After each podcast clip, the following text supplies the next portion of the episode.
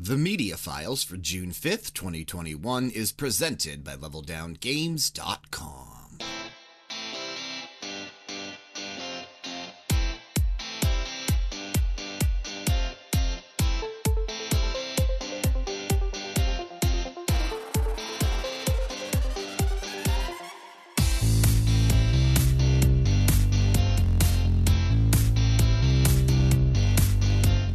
me, it's 10:59 p.m. on June 2nd, 2021. But for you, it's another episode of The Media Files, a podcast brought to you by leveldowngames.com. The Media Files is an all-purpose pop culture review to help you get through those boring water cooler conversations. I am your host Kyle, and with me in my ever-revolving second chair is my bride of a decade, Lindsey. Welcome back.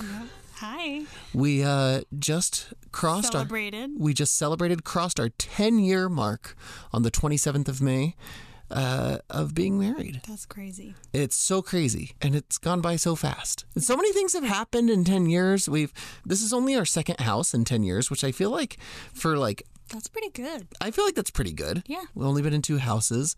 We um we've traveled a lot. We've seen it. We have three children, three wonderful, beautiful children who I've have been the object of my affection lately. They've been so good lately, and I've loved them a lot.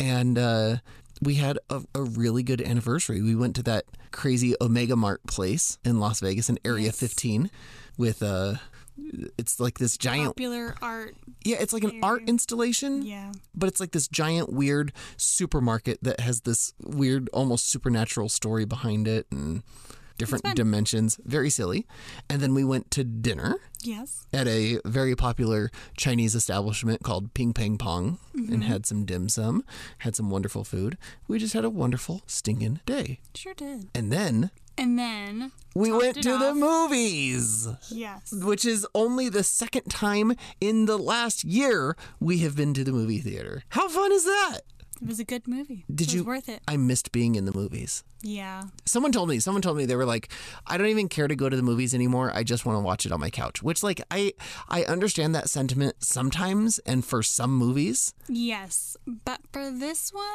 I was so glad to be in the theater. yes. Right? To have the intensity and to be completely focused on it. There was, and that's this is a movie that I think benefited by that. Yes. So let's talk about that. You know, I always like I always save what we're going to talk about until like I announce it. Even though people are downloading these episodes of podcasts and it's like the title of the episode of the podcast. That's true. It's so stupid. it's this silly little game we play, this silly charade we play. This week on the Media Files, we're talking about A Quiet Place Part 2. Somewhere beyond the sea, somewhere waiting for me. My lover stands on golden sands A Quiet Place Part 2 picks up directly following the events of 2018's A Quiet Place. Spoilers here for A Quiet Place. Following the death of family patriarch Lee, mother Evelyn and children Regan, Marcus, and newborn son must very quietly leave their destroyed home for safer climes. Their journey reunites them with old friends, new threats, and a potential method of defeating the alien swarm for good. A Quiet Place Part 2 stars Emily Blunt, Cillian Murphy, Millicent Simmons, Noah Jupe, Djimon Hounsou, and John Krasinski, who also directed the film. It was released in theaters after over a year of pandemic related delays on May 28th. 2021. This was a film that you and I uh, nearly went and saw last year. Almost had tickets to go see it last year, and then did? yeah, and then it got delayed. and this was th- this for me was like the first big delay of like pandemic theater Mm-hmm. that I didn't expect to see and then boom it hit and I all of a sudden for me that's when things became real that's when I was like oh boy this is affecting films now and that's not okay and then it, of course we had a whole year of um, close to no theater film releases um, except for Tenet which we went and saw that one. was the only other movie we've gone and seen in theaters since then um, and that movie was Nope. all right this one was better This was much better. this was better. Anyways, we are, I mean, no major spoilers of A Quiet Place Part 2 here, but we will be talking about some of the things that do happen so that we can talk about this film. Lindsey, what do you think of A Quiet Place Part 2? I think it was just as good as the first one. That's a that's a big and bold statement because you enjoy the first movie. Yes, I loved the first movie. It was because it was fresh. It was a fresh type of horror movie, It feels a family horror movie, which is so unique. that's yeah something that you don't see Uh, and and you're right i mean a pg-13 horror film and when those come out those do tend to draw bigger crowds because there are people that enjoy seeing horror films but do not enjoy seeing blood and guts and nudity and gore and all that you know all the all the things that frequently come along with horror films and so a pg-13 horror film comes out you can bring some children to it right within reason and yeah, within reason. Yeah, I could see that. oh definitely It's just fright. That's. A, I mean. Yeah, which is okay, something we love, and you know they they tend to attract a big audience. A Quiet Place was a huge success, box office wise, uh, critically was pretty well acclaimed. People loved it, and you know I I think that this is a really good follow up. I think it was pretty apparent. And it followed this like the story just continued flawlessly. That's what I mean. I think it was. I think it was apparent to me watching this film that the the writers and the and the production team behind this had plans for a second story at the end of the first one. There there was a there was a longer you know tale to be told, and this was the natural evolution of that. I really liked this movie also. I'm not sure that I liked it as much as the first one because the first one was so fresh and unique Yes. in that setting and and what it was trying to do tell this family style horror movie that uniqueness i think i i was really blown away uh, coming into into that. Now the second one i knew i knew that was going to be there. I knew that was kind of the draw of this film and so i i don't think it hit as hard for me this time around even though there are some very hard hitting moments some very wonderful family you know dynamics in this film. It didn't hit as hard for me this time around because we didn't the first one we didn't know what to expect well, right that's what i mean and we didn't know the monsters and we didn't know how they were gonna survive i guess Right. And so I there's a lot that I really did love about this film. Number 1, right at the beginning of the film we get a flashback.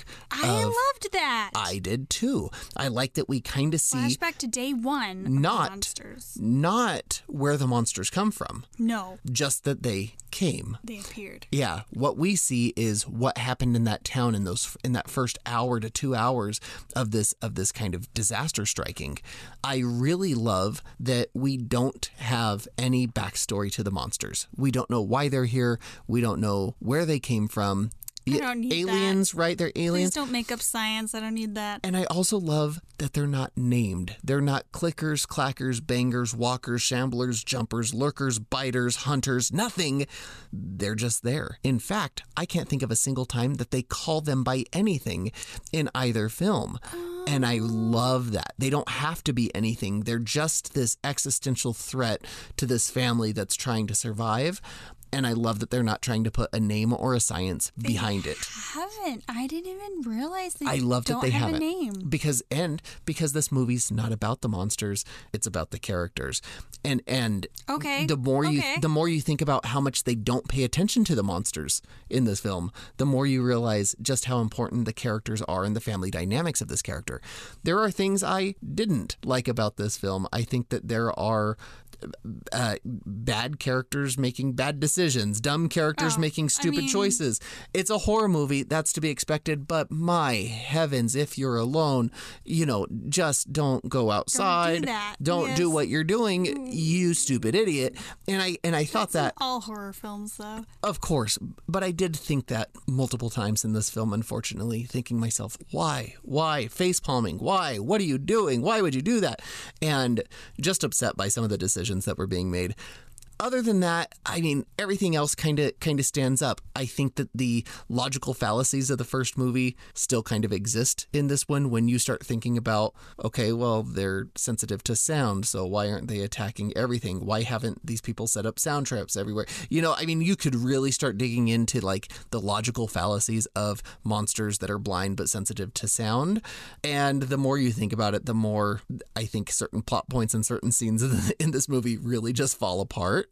But I mean, just don't think about it that hard, and I think I think you'll be okay. I remember that you that being your issue with the first one though. You just you wanted to think so hard about it. and You just you don't you don't have to. You can still enjoy it without thinking so hard. That's true, but it, I think it's a movie that asks you to think hard too. It, it's a movie that asks you to think, you know, What, no, it asks you to think what would you do Yes. in that situation with your family. that's what I mean. And not and the science of the no, monsters. not the science, but what I would do is I would set up a lot of sound traps everywhere, and I would be in a very very quiet place underground, and I would, you know, X, Y, and Z. Why Wasn't- aren't they doing these things? Trap, like the fireworks, wasn't that? I think. I mean, yes, they had those things, but I mean, you could have used those to much greater effect all over the place all the time. And there's a monster over here. All right, then we pull this string and bottles clink a mile away, right? And they take off. There, there are things that could be done. Again, you just can't think about it that hard.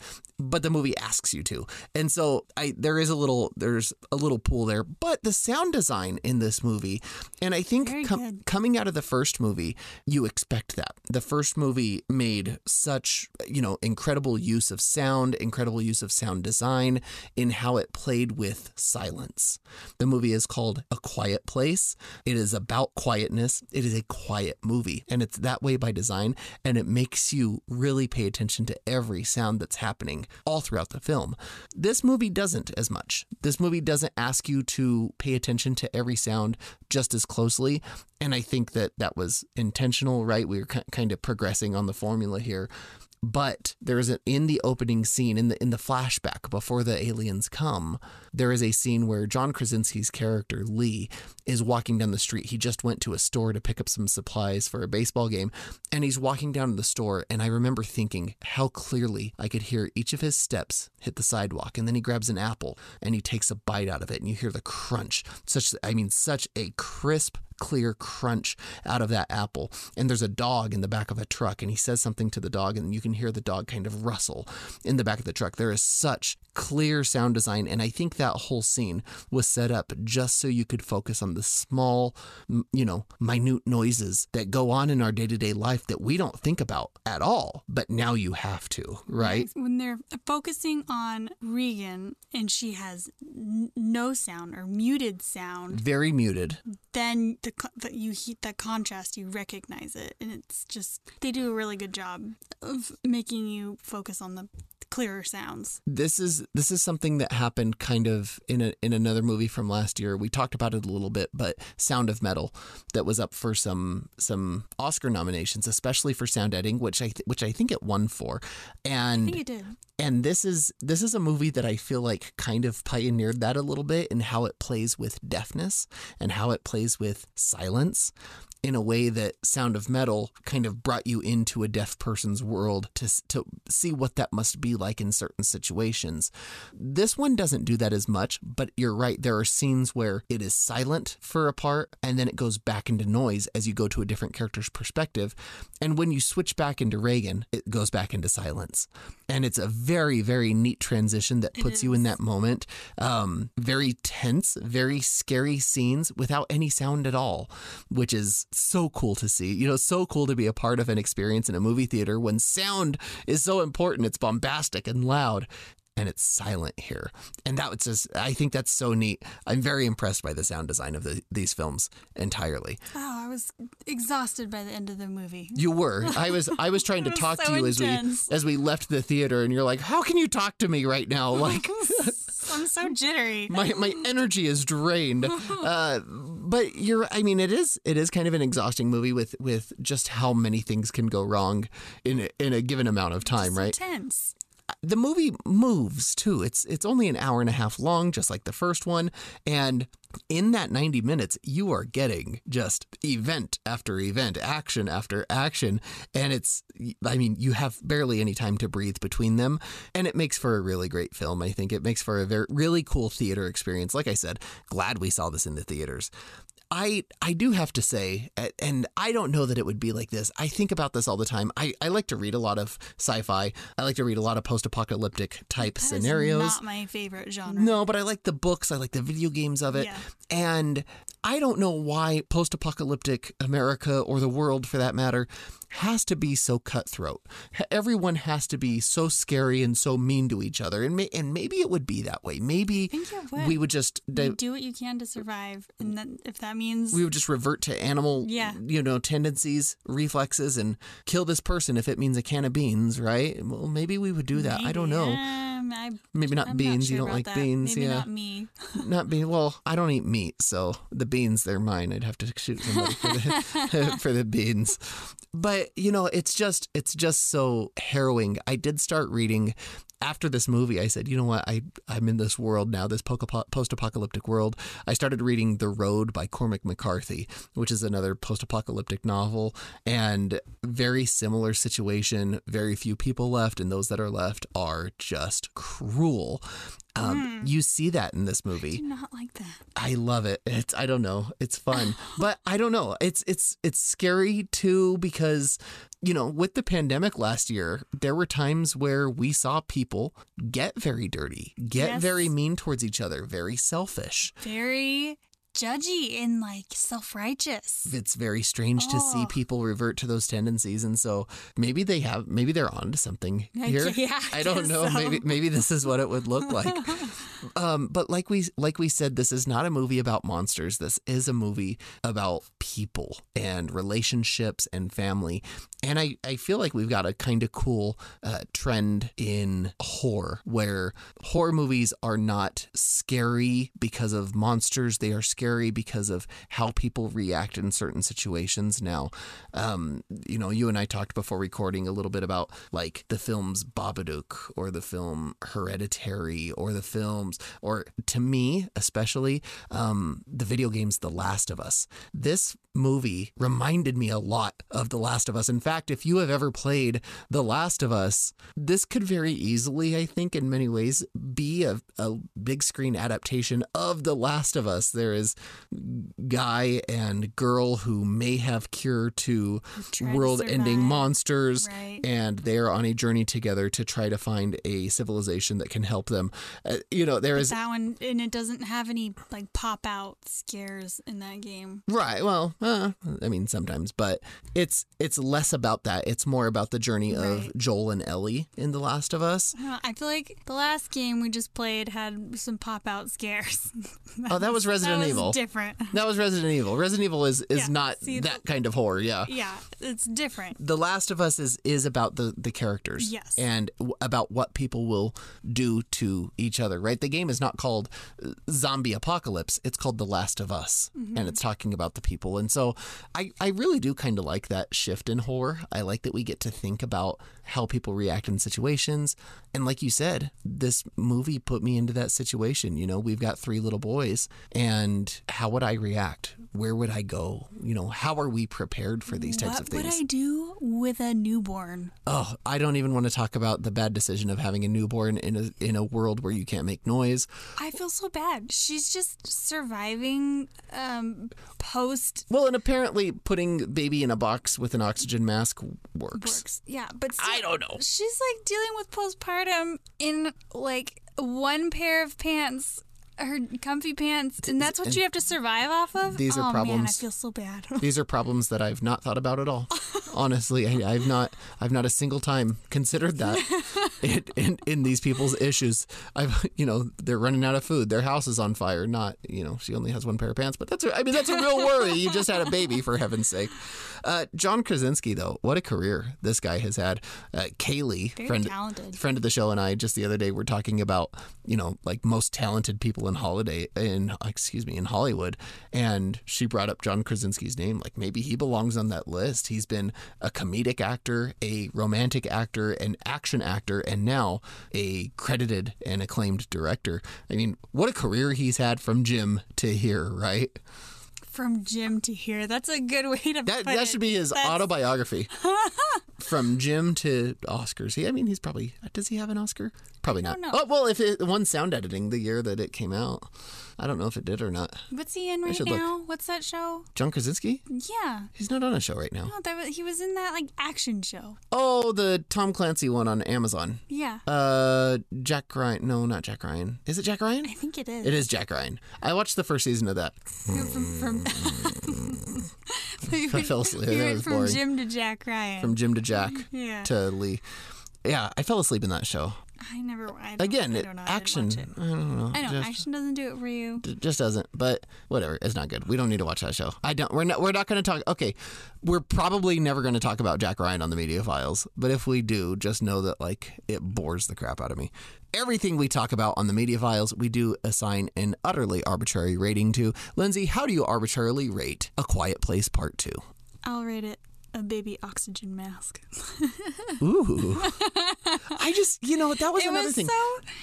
It's another thing I can't think too much about. Oh, baby on an oxygen mask. No, like just putting your baby into a dark box and apparently the baby's just cool with that.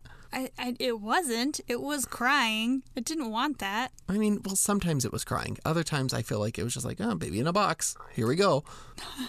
it was just, I think, like how, and they were walking miles Yeah. with baby in a box. Why you don't want it to make any sound? I, I get why they're doing it, but again, maybe just don't have a baby in That this situation. Oh, maybe just don't do that. I don't know. I don't know either. I arbitrarily rate A Quiet Place Part 2 as Fallout 76 out of 100. Okie dokie. This felt like a Fallout game to me in a lot of ways. Like I there Oh, was it felt like a lot of video games to you. it did, yeah. Yeah. Well, you know, post-apocalypse is a is a video game genre, you know, I like guess that's true. you know, with between Fallout and Last of Us, especially, and I love both of those video game series a lot. Uh, this is, I mean, I felt right at home here, and now I'm reading. now I'm reading The Road by Cormac McCarthy. I am like in the zone. What did I? I was at the gym the other day, and I text you, and I was like, "How's our food storage look?" That is exactly what you text me. And you were like, "I don't know. I don't know. It's bad." it's okay. All right. It's all right. not bad. It's all right. Remember last year when pandemic started and you cracked a can of wheat and milled it and made a loaf of bread? out of it? You got a. We have a mill. I wanted to know if I could do it. Well, of course I you could do it. You're a great baker, and it was a little stale Yeah. Because the wheat was a little stale. Well, it. mm, It's, we could talk about this later. I'm just saying, you made a loaf of bread out of raw wheat, yes. which is not flour, wheat. You milled it into Yes. flour. Wow, what a skill! What a talent! I mean, the Hopefully, machine did it. I don't know. I don't We know need- what I did. we need to get our we need to get our food storage up to snuff, Okay. just in case. okay. the s- sniffers, the clickers, or the clackers, or the boofers come. I don't know what they're called. That's all the time we've got for this episode of the Media Files, and we want to thank you for sticking around to the end. Thank you, Lindsey, for being here this week with me. No problem. Tell a friend, tell a coworker, help us grow, and special thanks to Brian for technical assistance. Do not forget to bookmark leveldowngames.com. I'm on Twitter or Instagram at brucetoph. That's at B R U C E T O P H, or at the Level Down Games Discord with the link in the show description. Reach out to us with what you're looking forward to, and maybe we'll talk about it on an upcoming show. Until next time, be kind, be honest, and we'll see you later. Goodbye.